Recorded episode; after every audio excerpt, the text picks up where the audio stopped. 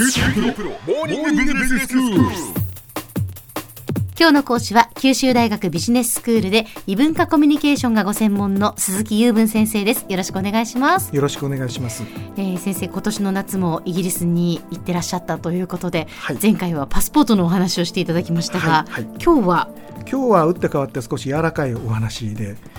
えー、とレンタカーの話を少しします。えーレンタカーですか、はいあのー以前にもお話をしたことが少しあったかもしれませんが、はい今回はですね、まあ、イングランドのど真ん中にあるヨークシャーというところをレンタカーで回りました。え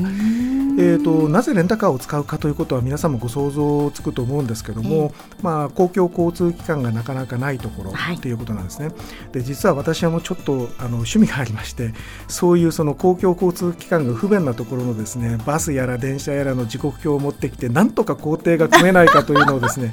考えるのが大好きでやってみたんですけどもさすがにどうしようもなくてですね、はい。もう朝夕1往復ずつとかっていうようなところばっかりなもんですから。そうするともったいないですよね。そうなんですよね時間的にもったいないんです、えよくあのね、あの海外に出かけてってなかなか来ないバスを3時間待ったなどというような話をよくあの旅の番組などでしてますけど、はい。なかなかの文明国でそれ辛いものがありましてうん、はい、それで、まあ、レンタカーの登場となるわけなんですね。ええで、まあ、皆さんは、えー、とレンタカーっていうことになるとどうしてらっしゃるのかな海外でと。車を借りたことがないんですけど。なるほど。ちょっと怖いですよね。そうですね。あの交通規則ももしかして違うかもしれないし車の運転の方法も違うかもしれないし向こうの人のマナーも違うかもしれないというので不安だと思うんですまけど、ず免許証も先生、はい。こちらで海外で使える免許証を取得していくんですか、えーと国外運転免許証というのを警察や免許証のセンターで取るんですね。はいはいえーまあ、何千かかかりますけども日本の免許証があればそれを発行してもらえるということになります。でそれをまあ向こうで提示して借りることになるんですけども、えー、とレンタカーといってもですね皆さんの場合思いつくもう国際的に有名な会社の名前がいろいろあると思うんですが、今日のおすすめはですね地元の小さな家族系のような業者を狙ったらいいですよという話なんですね。で今まで見たところ、まあ、価格もやっぱり少し違うんですよ。その中小経営の方が少し割安っていうところが多いということと、はい。で意外と大手が、えー、と混んでいるような時にもお中小の方だと空いてることがあるということと、えーまあ、いろいろ利点はあるんですけども、ええ。今回感じた利点のおもう一つはですね、はい。大手だとその、まあ、イギリスの大手のレンタカー会社だと週末に営業所が開かないのが普通なんです。よええ。でそうすると金曜日の夕方借りて、えー、と土日ドライブして月曜日の朝返すなどというようなことにならざるを得なくなっちゃそううんですねで日本だと逆にあの週末こそきちんと営業するんだろうと思うんですけど、うん。はい。向こうは日曜日は安息日だからね、えーなかなかそういう文化じゃないわけです。ところが中小の業者だと例えば、えー土曜日と日曜日も半日だけの営業しますというようなところがあるんですね。で今回行った会社は面白くて、えー、と確か土曜日は午前中だけで日曜日は朝の2時間だけなんですよ。で2時間で一体どうするんだと思ったんですが実はそのその会社はよくあるアメリカであるシステムなんですけども、えー、と車を返す時はもう時間外でいいんだとで所定の駐車スペースに入れてでその鍵をですね特殊なボックスに投函しておいてくれればいいとほいうシステムだったんですよ。うなるほどでこれなので日曜日の朝ちょちょっと借りに行くだけでいいわけですね。で返す時は営業所は入ってなくてもいいと。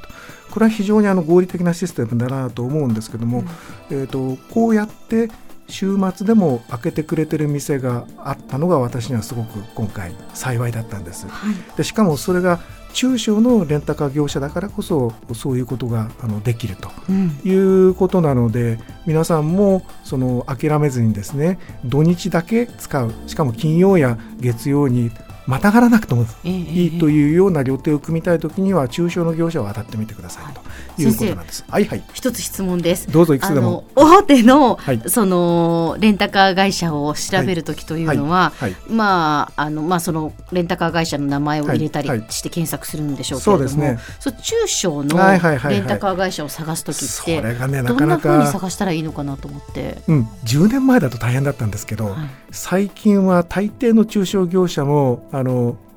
メールでの予約とかあ、えーウェブページでの予約とかっていうのができるようになっているところが多いのですごく助かるようになりました。そうなんですね。昔はあの国際電話をドキドキしながらかけるみたいなことが多かったんですけど、はいはい最近割といいですね。で大手の会社の場合も、まあ、そうやってインターネット予約をすることが最近多いわけですけど、ええ日本のそのいろんなレンタカー会社と提携してそこでもできたりもするんですけど、まあ、中小の場合はさすがにそこまではいかないですね。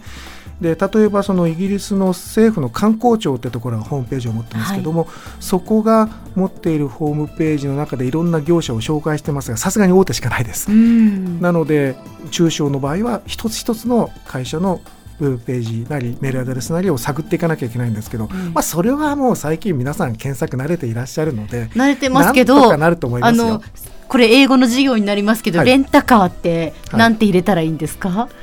えーとですねカーレンターをと入れたらいいと思いますね。カーレンター。それであの都市の名前入れて、はいそうするとまあ大体なんかヒットするなるほど、ものなるほど。ですよ。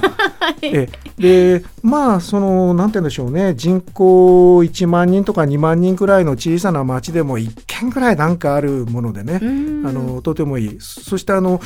レンタカーを使ってとてもいいなと思うのは島しょ部ですねあの島ですよほう。でほとんど公共交通機関何もないぞというところで、しかもその空港から街の中の泊まりに行くところまでね20キロ離れてて公共交通機関もないよなんて話があったりするんでねはい。どうしても島へ行くときにはレンタカーが必要になります。そうですでね。そういう旅こそねとっても面白いです日本人ほとんどいないしですね。ねぜひあのレンタカーの旅をしかもイギリスはハンドル右ですので運転しやすいですねはい、そしたらあの道路も左側走りますから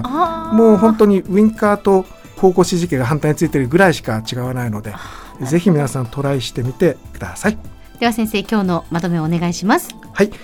レンタカーをイギリスで狙うときぜひえー中小業者を狙ってくださいと。でいいことがいろいろあります週末にも営業していることも多いですし値段も割安なことがありますで今回良かったの一つ追加すると大手はオートマが普通高いんですけど中小ですごく安かったですはい今日の講師は九州大学ビジネススクールで異文化コミュニケーションがご専門の鈴木雄文先生でした。どうもありがとうございましたありが。とうございました